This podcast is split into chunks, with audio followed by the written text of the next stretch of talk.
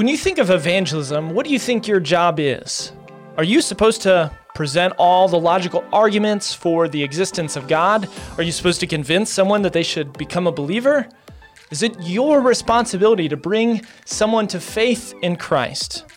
In this episode, we're going to look at our role in evangelism versus God's role in evangelism and how many times we get the two confused. Welcome to the Theology for You podcast, where we believe that a right understanding of God's Word is for your good and true worship of God. If you're just joining us, I'm Joey, and I'd love to encourage you to share this with a friend.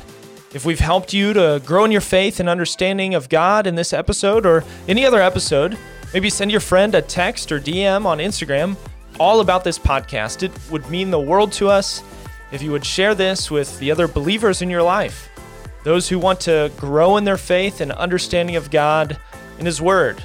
This episode is part of a series on evangelism using Will Metzger's book, Tell the Truth, as our guide.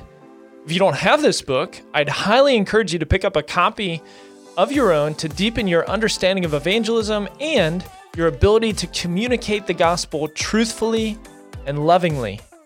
You can find a link to buy this book as well as any other books or resources we mention at the link in the description of this episode. A lot of times we get confused in our witness, in our evangelism, and in our desire to share our faith with others. We feel like we have the responsibility to bring them to Christ. But, believer, be comforted. That's not your job. That's not your role. It's God's. Our responsibility is to proclaim the gospel with our lips and our lives, knowing that it is God who is going to work in people's hearts to bring them to faith. We're to see ourselves simply as planters and waterers who trust God to give the growth. Again, this goes back to our video on the importance of the content of the gospel, where we talked about the Herald. And if you haven't seen that yet, I'd highly encourage you to check it out by clicking here or finding it in the description below. The idea of the Herald is that we are to carry and deliver the message that has been given to us. And I'd like to share a quote with you from a little book from Nine Marks called What If I'm Discouraged in My Evangelism? It says this Our job is to proclaim salvation, not produce it. We're called to deliver a message to people. God is the one who delivers people from sin. Consider also this analogy from the book. Imagine how odd it would be if a mailman was discouraged because he thought, every time I deliver a letter and someone opens it, they don't like what they read. Well, it's not the mailman's job to make people like the mail, but the mailman's job is just simply to deliver it. Likewise, it's our job to deliver the gospel to people and God's job to cause them to believe the gospel. We share the faith, and God grants the faith. As Jesus said, no one can come to me unless it is granted him by the Father. So, in our evangelism, we should focus on being faithful to share the gospel message that has been delivered to us. And our focus should not be on whether or not the person we're sharing with comes to faith. Our whole desire, our whole hope our whole motivation, our focus in evangelism should be being faithful to God's message, not whether or not that other person comes to faith. We pray that that might happen. Obviously, we want those with whom we share the gospel to come to a knowledge of the truth and to enter into a right relationship with God, but we should not judge whether or not we have been successful in our evangelism by the number of converts that we have. If your focus in evangelism is, is to see how many people you can get to pray a prayer or raise their hand or come forward in a service, I'm sorry, but you're focusing on the wrong things. I want to challenge you by asking a very simple question Can we find any of these things that I just mentioned in the Bible? The answer is we can't.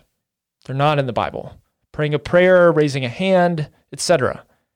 And we're going to cover this in more detail in our next video when we talk about genuine conversion. So stay tuned for that. But in the Bible, what do we see instead? Well, we see Jesus and the apostles teaching the scriptures and calling people to repent and believe in the gospel. They communicated the message given to them and called people to respond to that message. Not that they might pray a prayer or that they invited people to come forward in a service or that they would raise their hand. But what did they do? Please think about this. Picture this. What did they do? What do we see in Scripture? Jesus, the apostles, we see in Scripture the example of calling people to repent and believe. Jesus in Mark 1:15, repent and believe in the gospel. Peter in Acts 3:19, repent therefore, turn back, that your sins may be blotted out. Acts 17:30, the times of ignorance God overlooked. But now, what does God do? He commands all people everywhere to repent. The apostles followed the model of Jesus and communicated the message that was given to them as servants of that message, and we are to do the same. Paul often considered himself a servant and a witness to God, and so should we. We're to witness to others by proclaiming the truths of the scriptures. We should proclaim God as the maker and creator of all things, including those to whom we are sharing the message with. We are to share with them that God is a lawmaker and a love giver, and we have failed to follow his commands. People are responsible to live up to God's commands. We have to make them aware of that. We have to present the truths of the gospel to them. And we have to let them know that they are currently living in a state of separation from God and unable to make themselves right with Him. We, apart from Christ, are unable to make ourselves right with Him. You watching this video, if you are not in Christ, if you are not a believer, you are in a state of eternal separation from God because you are living in unrighteousness. You are not following after God's rules and His ways, and His standard is set so high that you cannot reach it. We have to share this message with those whom we do evangelism. And we have to be sure that we proclaim Christ as the Savior, the Savior, not a way, but the way. And that by faith, people are able to turn from their wicked ways and believe in Christ's payment for their sins and that we might be made right with God and live a life pleasing to Him.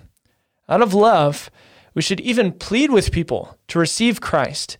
If you have not received Christ, I plead with you that you would come to him, that you would acknowledge your sinful ways. You're, you're going against God's rules, his ways, his manners, and you have been living a life all about your own glory. Yet we see in Scripture that this is insufficient. This falls short of the commands that God has given us. And He has given us a way. He's given us the way to be made right with Him, that we would be made right with Him, that all our wrongs would be righted, and He would give us a desire, a new desire to live a life in right relationship with Him. We must not evaluate the success of our evangelism in terms of whether or not someone comes to faith. We have to proclaim the message of the gospel. As we've established in this series on evangelism, the primary way we should evaluate our evangelism is, as John Piper says, to look at the book. We look at the Bible and we see the examples of evangelism in Scripture. After doing that, we can study the history of the Christian church and see where God has blessed the proclamation of the gospel and drawn people to himself. And from one such study, Martyn Lloyd-Jones, who, if you're not familiar with Martyn Lloyd-Jones, would highly encourage you to check him out. He shares this. He shares five foundational principles to evangelism that honestly completely changed the way that I view evangelism when I heard these. And I found this from Will Metzger's book, Tell the Truth. And here they are. And stick with me on these and really think deeply on these five elements of evangelism. So here we go. Number one, the supreme object of the work of evangelism is to glorify God, not to save souls. Number two, the only power that can do this work is the Holy Spirit, not our own strength. Number three, the one and only medium through which the Spirit works is the Scriptures.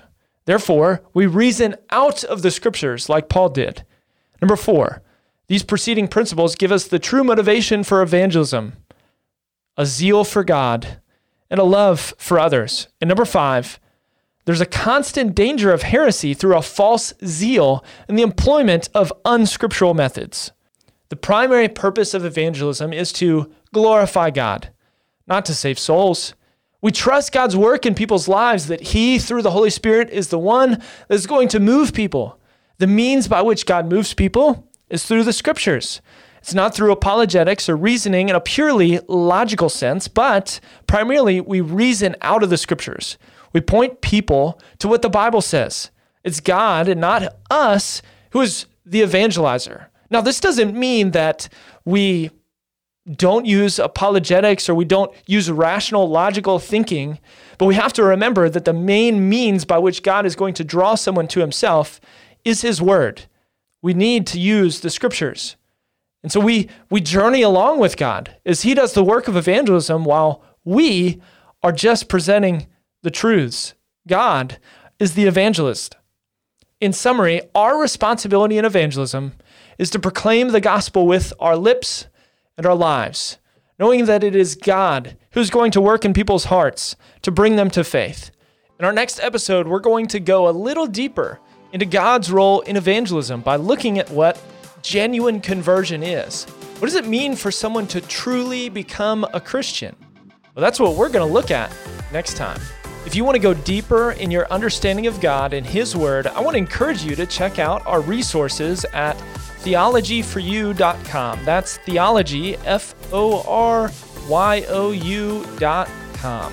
Looking forward to you joining us in our next episode where we talk about what it means for someone to truly become a Christian. Together, let's make God's name famous.